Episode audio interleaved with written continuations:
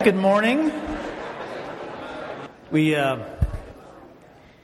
invited our staff to our home for a dinner on Wednesday evening, and we wanted to appreciate uh, our staff for all they went through during construction.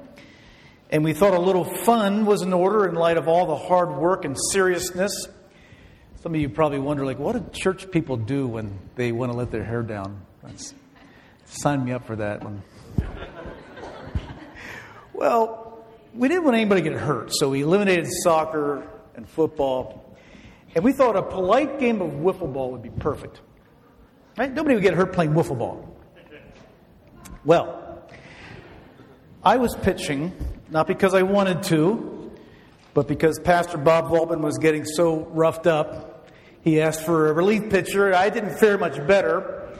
And Nick Lashivo, our former worship leader, was batting. This is his last Sunday, so you can greet him as he goes. Nick was batting and I was pitching. And I threw my pitch and he sent a blazing line drive right up the middle and implanted that plastic wiffle ball into my forehead. Just a few inches above my eye. And I went down like a sack of potatoes, not so much from pain, just shock that Nick could hit it that hard. So much for nonviolent sports. Next year we're going to try croquet or badminton or something, or chess, something like that. I have been a Christ follower since 1976. And over the years, I have thought about ending or at least reframing that relationship and not taking Jesus quite as seriously. Those moments came, they weren't in a vacuum. Those moments came when I experienced disappointment. There was something I thought I would experience, something that was a part of the deal. Jesus, if I follow you, this will take place. And when those things didn't take place or didn't materialize in the time frame that I envisioned, I was tempted to reframe the relationship. You know, I just had my birthday. I turned 54 on Friday. And in looking back, I realized that those crucibles have happened in many segments of my life, those times of disappointment. They've happened with vocation, they've happened with family, they've happened in relation to personal productivity, and they've happened in relation to personal recognition. And each time, a similar pattern emerged. First, despair. Second, doubt. Third, a kind of desperate hanging on while my faith is rebuilt on a more solid foundation. And then finally, four, believing that God is sufficient. My Father is enough for everything in my life. Now, something like this desire or temptation to reframe our relationship with Jesus is happening right here in John chapter 6. We've learned about these crowds. Christ fed them, the 5,000. We 5,000 men, likely about 20 or 25,000 people. The crowds stuck around because they wanted to see what was going to happen next. They liked the miracles, they liked the action. They liked being near an endless food supply. Imagine it.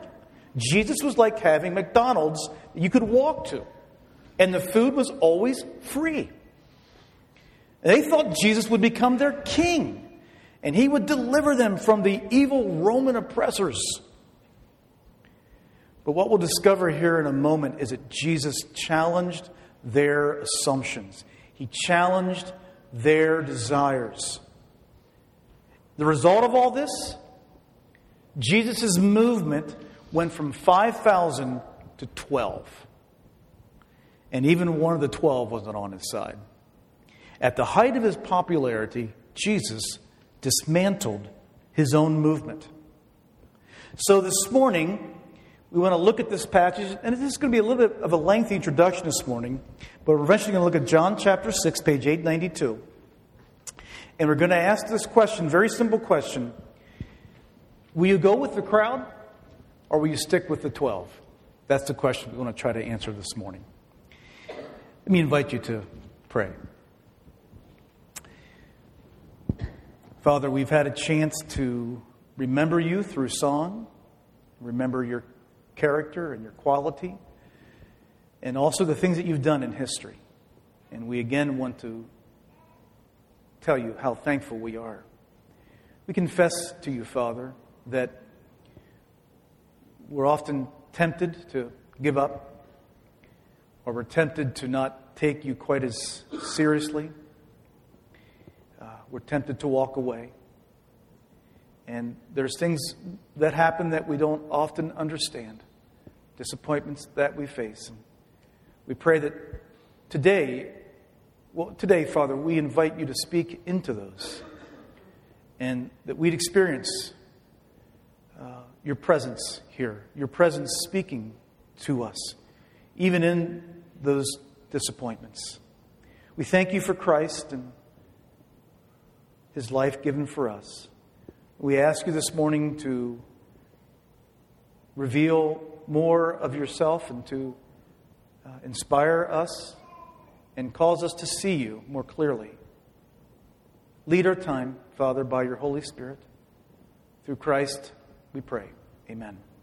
Amen. The uh, Brothers Karamazov, I want to ask for a show of how many have read that book. Considered by many to be the greatest novel ever written. Um, it's light reading. You could pick it up today and have it finished by the afternoon before your nap. Just kidding. Just kidding. It's in that Russian literature era phase, and it's a, uh, a very complicated. And um, you know, if you've ever studied Russian literature, you know basically nothing is a easy, light Sunday afternoon read. But this book is filled with religious themes. Fyodor Dostoevsky was the author. It includes a very compelling argument for God's existence. I read the book many years ago. And in the middle of the book, one of the most famous pieces of literature is an imaginary scene called the Grand Inquisitor. Now, in doing my research this week, I ran across an article, and this author, I thought, very deftly connected this passage that we're going to study this morning with the Grand Inquisitor. Let me read you some segments of this article. In the chapter entitled The Grand Inquisitor, Fyodor Dostoevsky imagines Jesus returning to 16th century Spain. But Jesus is not welcomed by church authorities. The Cardinal of Seville, head of the Inquisition, arrests and imprisons Jesus, condemning him to die. Why? Because the church has shifted course. It has decided to meet and to focus on instinctual human cravings rather than calling men to repentance. It has decided to bend its message to felt needs rather than calling forth the high holy, and difficult freedom of faith working through love. Jesus' example and message are deemed too hard for weak souls, and the church has decided to make it easy. The Grand Inquisitor, representing the voice of this misguided church, interrogates Jesus in his prison cell. That's what's captured by this artist. The Inquisitor sides with the tempter, he sides with Satan and the three questions the tempter put to Jesus in the wilderness centuries before. Remember that? Remember how Satan tempted Jesus in the wilderness before his ministry? And what the inquisitor says is Jesus, the church, will give earthly bread instead of the bread of heaven. It will offer religious magic and miracles instead of faith in the Word of God. It will exert temporal power and authority instead of serving the call to freedom. The inquisitor says to Jesus, We have corrected your work. David Powlison, he's a biblical counselor. He has a PhD in the history of medicine and the history of psychiatry. He calls this the therapeutic gospel. And he defines therapeutic gospel this way it's a gospel structured to give people what they want, not to change what they want. And sadly to say, it's a gospel that pervades many churches, and it's a gospel that pervades the, uh, the, the, the talk show circuit. It forfeits the narrow, difficult road that brings deep human flourishing and eternal joy. It seeks to make people feel better in the moment. Now, Powlison goes on to connect this story to today by asking the question Is there a contemporary therapeutic gospel? The instinctual needs of the 21st century, the instinctual cravings of today are far different than they were in the 1500s. In the 16th century, people's needs were for food and political stability. Today, we take those things for granted. Our needs are less basic, they're more luxurious. For 21st century Americans, we have a constant need to be entertained. We constantly need outside input to feel happy. We have a constant need for relentless action and movement. You know, I don't think wealth is as much the goal anymore as much as experiences are. The meaning of life comes down to having good times with friends. The vision of one's life is having wide and varied experiences. Fulfillment in life is equated to completing my bucket list. That's what'll make me happy. And indeed, happiness is the highest goal. Here's a quote I heard from one of the pastors of the country's largest church. She said this Do good for your own self. Do good because God wants you to be happy. When you worship, you are not, and this was in a call to worship, when you worship, you are not doing it for God, but yourself. Because that's what makes God happy. Happiness becomes the highest goal. This is the therapeutic gospel. It offers a cure but it skips over a sin bearing Savior. Such a gospel massages, in other words, it, it encourages, it awakens self love. There's nothing in its inner logic to make you love God and love another person beside yourself. The therapeutic gospel may often mention the word Jesus. Indeed, says it has a relationship to Jesus. But Jesus has morphed into the meter of your needs, not the Savior of your sins. Indeed, the therapeutic gospel seeks to correct Jesus' work. Now, this is exactly what John chapter 6 is talking about. Different era, different century, different needs, but it's the same thing. Look with me now at page 892. I'm going to start on verse 51. Now, this has been a very confusing passage to people. The passage is not confusing in itself, but it's confused people, and they've interpreted it uh, many, many different ways. So, what I'd like to do is just simply walk through this verse by verse to the end of the chapter. I'll give just a little brief commentary and try to make some sense out of what, for many, is a confusing passage. Okay? All right, let's start at verse 51. Jesus says this I am the living bread that came down from heaven. If anyone eats this bread, he will live forever. And the bread that I will give for the life of the world is my flesh. This bread, Jesus says, is different than the bread you ate from that small boy's lunch. This is more than a Big Mac, way more. That fed your bodies, it satisfied your physical appetite. This bread feeds your spirit. And Jesus here begins to point to the cross.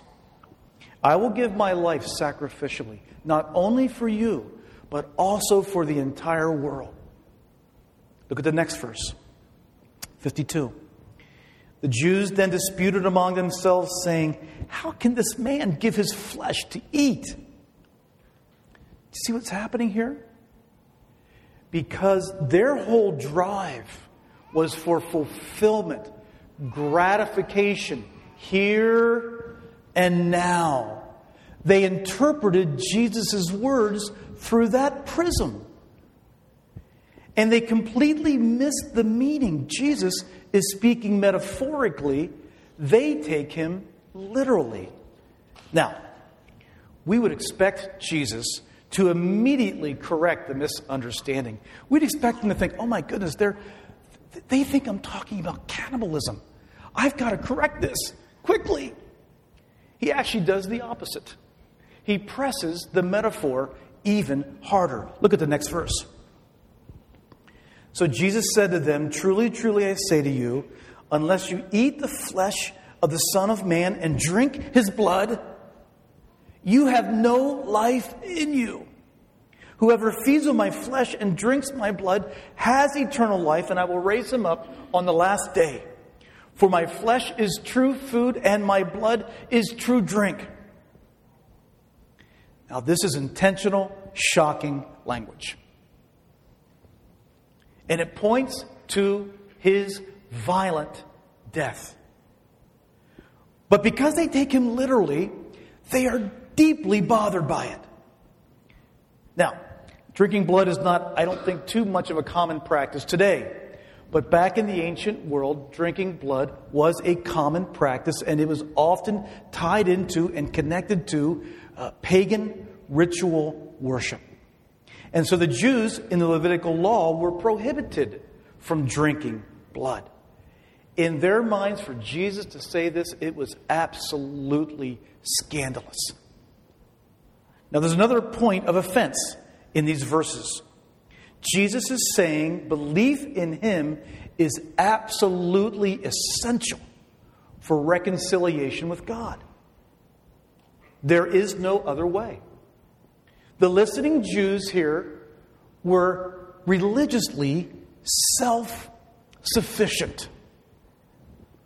What I mean by that is that they assumed that their history with the Jewish faith, their knowledge of the law, their connection to Moses, their ritual sacrifices, all of that was enough. They had enough of God. All they needed of God was through those things. Jesus is challenging that. Look at the next verse 54. Whoever feeds on my flesh and drinks my blood abides in me, and I in him. As the living Father sent me, and I live because of the Father, so whoever feeds on me, he will also live because of me. Now, this word abides, it's going to show up again and again throughout the Gospel of John. It is a favorite way for John to depict our connection to, our, our union with Christ. Its most basic meaning is to stay with, to continue with, to reside with. And we gather from this that believing in Jesus is not merely a one time decision, but rather an ongoing, personal relationship. Look at the next verse. This is the bread that came down from heaven not like the bread the fathers ate and died. Whoever feeds on this bread will live forever. Jesus said these things in the synagogue as he taught at Capernaum. Now, Jesus has already offended them on several levels, but this might be the greatest offense right here. In verses 31 and 32 earlier, Jesus had already hinted at this idea namely, that he is greater than the bread Moses gave. And by implication, what? That he indeed himself is greater than Moses. The bread, you remember, that was the manna. That manna sustained the Jews for 40 years as they wandered through the wilderness. But it was limited. It physically gratified, but it did not produce life. It did not produce eternal life. Now, you have to think like a Jew thinks here in this age. Moses was their identity. Moses was their national hero. He was their source of pride. He was their point of religious self sufficiency. He was the one on whom they had pinned all their hopes. They trusted in Moses. That's what their coin would have said. We trust in Moses. And for this itinerant preacher, yeah, he did some miracles and he fed us, but for this itinerant preacher from Nazareth to say he was greater than Moses, greater than our national hero, this may be the worst offense of all. Ray Rice was a famous football player for the Baltimore Ravens, and he has been suspended indefinitely for domestic abuse. It's a sports story that became a national news story. You may not have read this, but this, this weekend, an additional story broke alleging that the very top management of the Baltimore Ravens sought to protect Ray Rice. That they rallied around Ray Rice and sought to protect him by pressuring other individuals and seeking to conceal damning evidence. And this was the CEO and the president and the GM. Now, all of these individuals, what makes them culpable or vulnerable, what makes them vulnerable, only time will indicate if, that's, if this allegation is true. But what makes them vulnerable is all of their strong motives to rally around and protect a man who slugged and hit his wife. He was the face of the franchise. He had been a model citizen. He was needed, he was vital for a successful season. He was needed to sell tickets. Indeed, they had their hopes pinned on Ray Rice. Now, I'm not likening Ray Rice to Moses, but here's what I'm saying. The point is, is that we react to and we overprotect those whom we place our faith in those who are a part of our identity, those who we believe are critical to our success. And when they are threatened, we push back, and maybe we don't see the evidence, or maybe we don't see what is right quite as clearly. Indeed, for these men and women, their rigid mindset, their narrow views blinded them to the witness of God, the evidence of God that was right before their very eyes. Look at the next verse, verse 60. Now we get to see how the disciples respond to this. When many of his disciples heard it, they said, This is a hard saying. This is hard. I mean, who can put up with this? Who can listen to this? Now, these disciples, they're not the crowd, nor are they the twelve. This is a middle layer of people who were followers of Jesus. That's all disciple means. They were learner followers. And they were intrigued by Jesus, they were curious about Jesus, and they began to follow him. Look at the next verse. But Jesus, knowing in himself that his disciples were grumbling about this, said to them, Do you take offense at this? He goes right, right for the juggler. Do you take offense at this? Then what if you were able to see the Son of Man ascending to where he was before? Now, what does that mean? Here's what I think he's saying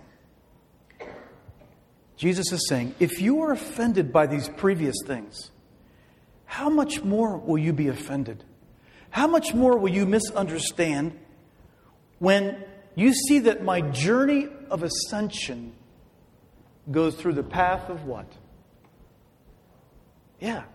The journey of my ascension goes through the path of the cross. What if you could see the cross? How offended would you be to see the man that you want to make a king dying naked, hanging on a cross as a crucified criminal, treated worse than an animal? That this would be the path to Jesus' glory shows how upside down the way of Christ is. and why they missed the kingdom and why many Americans missed the kingdom and why some of us in this room missed the kingdom. They, for their part, they idolize strength, power, status, human applause. Jesus embraced weakness, emptying oneself for the other and the applause of heaven. Jesus embraced a value that was captured in the line of an old hymn that went like this Men heed thee, love thee, praise thee not. The master praises what are men. Look at the next verse. Verse 63. Jesus goes on and says, It is the Spirit who gives life. The flesh is no help at all. The words I have spoken to you are spirit and life. Jesus spoke of his ascension. And what happened after Jesus ascended? What happened next? He gave the Spirit. Jesus now refers to the Spirit. The Spirit is life giving, He is the source of how we reclaim our lives. The Holy Spirit, He will make effective the words and the vision of Christ. The Holy Spirit is the key to helping you and me continue with, stay with, abide with Christ. The Holy Spirit is the point of union with God, making the power of God, making the resources of God available to us. The flesh, the gratification of physical appetites, the here and now, finding your identity in a man or a woman or a political system or a religious system, looking for a miracle worker, none of that is any help in finding life. Now look at the next verse 64. But there are some of you who do not believe. For Jesus knew from the beginning who those were who did not believe and who it was who would betray him. And he said these words That's why I told you that no one can come to me, no one, unless it is granted to him by the Father. Now, for some reason, Judas enters into the dialogue. We'll just touch on that in a moment. But remember, this audience thought they had God all figured out. It was a matter of a few practices, growing up in the right part of the world, reading the right books. We've got God figured out. But look at how Jesus shatters, he wrecks their religious self sufficiency, the sense of being full of themselves religiously. He shatters it by saying that no one can enter into a relationship with Jesus apart from what? Apart from the sovereignty of God. Apart from God's sovereignty, nobody can enter into a relationship with me. According to verse 44, it is God who does the initiating. It is God who creates the awareness. It is God who creates the thirst for real life. This was a slap in the face to all of those who figured they had God on a leash or they somehow held God in debt to themselves. Had to quote famous cleric here, Bob Dylan, in a song, When You're Gonna Wake Up. He said these very insightful words You think he's just an errand boy to satisfy your wandering desires. Look at the next verse. Verse 66. After this, many of the disciples turned back and no longer walked with him. So Jesus says he turns to the 12, 12 disciples, the apostles. Do you want to go away as well? Simon Peter answered him, Lord, to whom shall we go? You have words of eternal life, and we have believed and have come to know that you are the Holy One of God. Jesus' ministry had been exploding. There was an excited base of followers. I'm sure the 12 were all jazzed up about it. And then they went back to 12 people. Just how things had started. From 5,000 overnight to 12. Peter, as he did traditionally, spoke for the group and says, Where else can we go, Jesus? Who else will satisfy us? Notice here how the writer records Peter is saying, You hold the words to eternal life. And I think that eternal life is set in contrast to those who are so fixed on getting their physical, immediate needs gratified. Peter sees there's something that God can do in my life that will last, that's permanent. I think Peter is saying to Jesus that even, I think he's beginning to recognize, even though this life may not turn out as we hope, even though we'll face disappointment, we'll still follow you. And while Peter, I don't think he understood fully the faith he was declaring, the language here, the, the, the structure of the text, indicates this to be a settled and firm decision. Genuine faith was planted in his soul. Look at the next, next verse, verse 70. Jesus answered them, Did I not choose you, the twelve? And yet one of you is a devil. He spoke of Judas, the son of Simon Iscariot, for he, one of the twelve, was going to betray him. Now, why is he, what's he saying here? How, does this, how does all this fit into what's been communicated? Keep in mind here, the disciples have just witnessed a mass exodus. They've seen everything about this movement come to a screeching halt. John Piper points out that all throughout this chapter, we see resistance to Jesus increasing. Verse 41, they're grumbling. In verse 52, they are disputing and questioning. In verse 60, uh, it, it's a hard saying. Who can listen to it? In verse 64, there are some who do not believe. In verse 66, many of the disciples walked away. In verse 70, not only that, not only all of that, in verse 70, one of the inner circle is a betrayer and is a devil. Piper goes on and makes this, I think, really astute comment. It just flat out looks like the devil's winning. Just flat out looks like we're losing and the devil indeed is winning. It looks as if the devil, or take him out of it, it looks as if men are able to frustrate, to stop, to thwart the purposes and the plans of God. And Jesus wanted his disciples to know in that day, in the same way he wants us to know today when it feels like the devil is winning. He wants us to rest assured. He is sovereign. He is in charge. Indeed, Jesus, who chose Judas? Who chose him? Christ chose him. In his own sovereignty, he was chosen. God is in control. Satan nor man can upend the purposes of God. In the end, God will triumph, God will overcome. I think that's what Christ was giving a vision to his disciples, and it's the same kind of vision that Christ desires to give to us today in our own times.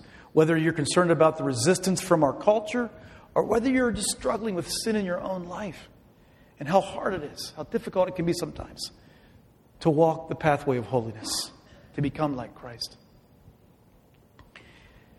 It's a good message to remember. It is the Holy Spirit that gives life. It is the Holy Spirit who empowers us to stick with Jesus when the crowd walks. When the crowd walks away, when your friends walk away, it is the Holy Spirit who gives you power to stick with Jesus.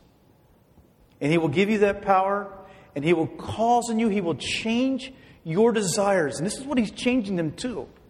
He's changing your desires to want Him above everything else and to want Him above everybody else. Go back to the Grand Inquisitor for a moment. The Grand Inquisitor was very tenderhearted and very sympathetic to people's needs. And he was sensitive to the difficulty of anyone changing. But the Grand Inquisitor proved to be what in the end? He proved to be a monster in the end. You see, when we put happiness and self pleasure first in our lives, what happens? You might be a kind person externally, you might seem sympathetic, you might seem tender, but if happiness and self pleasure is your highest goal, what would you do when someone challenges that, when someone gets in your way? The kindest people, the most tender hearted people become violent when someone gets in the way of their pleasure and of their happiness. Jesus fed hungry people bread. He was he had a heart. He was compassionate. He fed hungry people bread. Yet more significantly, he offered his broken body as the bread of eternal life. And so, in the end, we're left with two pictures of Jesus. Indeed, two different gospels a therapeutic gospel and a gospel that is unquestionably clear from the stories and the accounts of these first century eyewitnesses. And the question throughout our lives as we face disappointments, as we struggle with wrong desires, as the things that we want to immediately gratify us don't happen, as the deal we struck with Jesus don't, doesn't materialize, we're left with that question which Jesus will we follow? Which Christ will we follow? Will it be one who massages self love, or will it be one who sets you free to a truly new life? One who has the power to regenerate and to remake you. Not just some strange, mysterious entity inside of you, but remaking you through the power of Christ. He's regenerating your life, making you different, making you a better husband, a better father, a better wife, a better friend, a better employee, a more empowered servant in this church and in this community, and more motivated and more effective to be a part of the Great Commission and the expansion of God's kingdom around the world. That's what He's changing you for. And He's changing you through the power of Christ and the power of the Holy Spirit. But no therapeutic Jesus can do that. No therapeutic gospel can do that. Only the Christ that stands alone. The Christ of these gospels. He will turn your desires upside down and He will free you to serve free you to give away your life to others, and free you to love. Which Jesus will you follow? Which Jesus will you preach? And will you stick with him? Will you stick with the true Christ when the crowds walk away? Pray with me.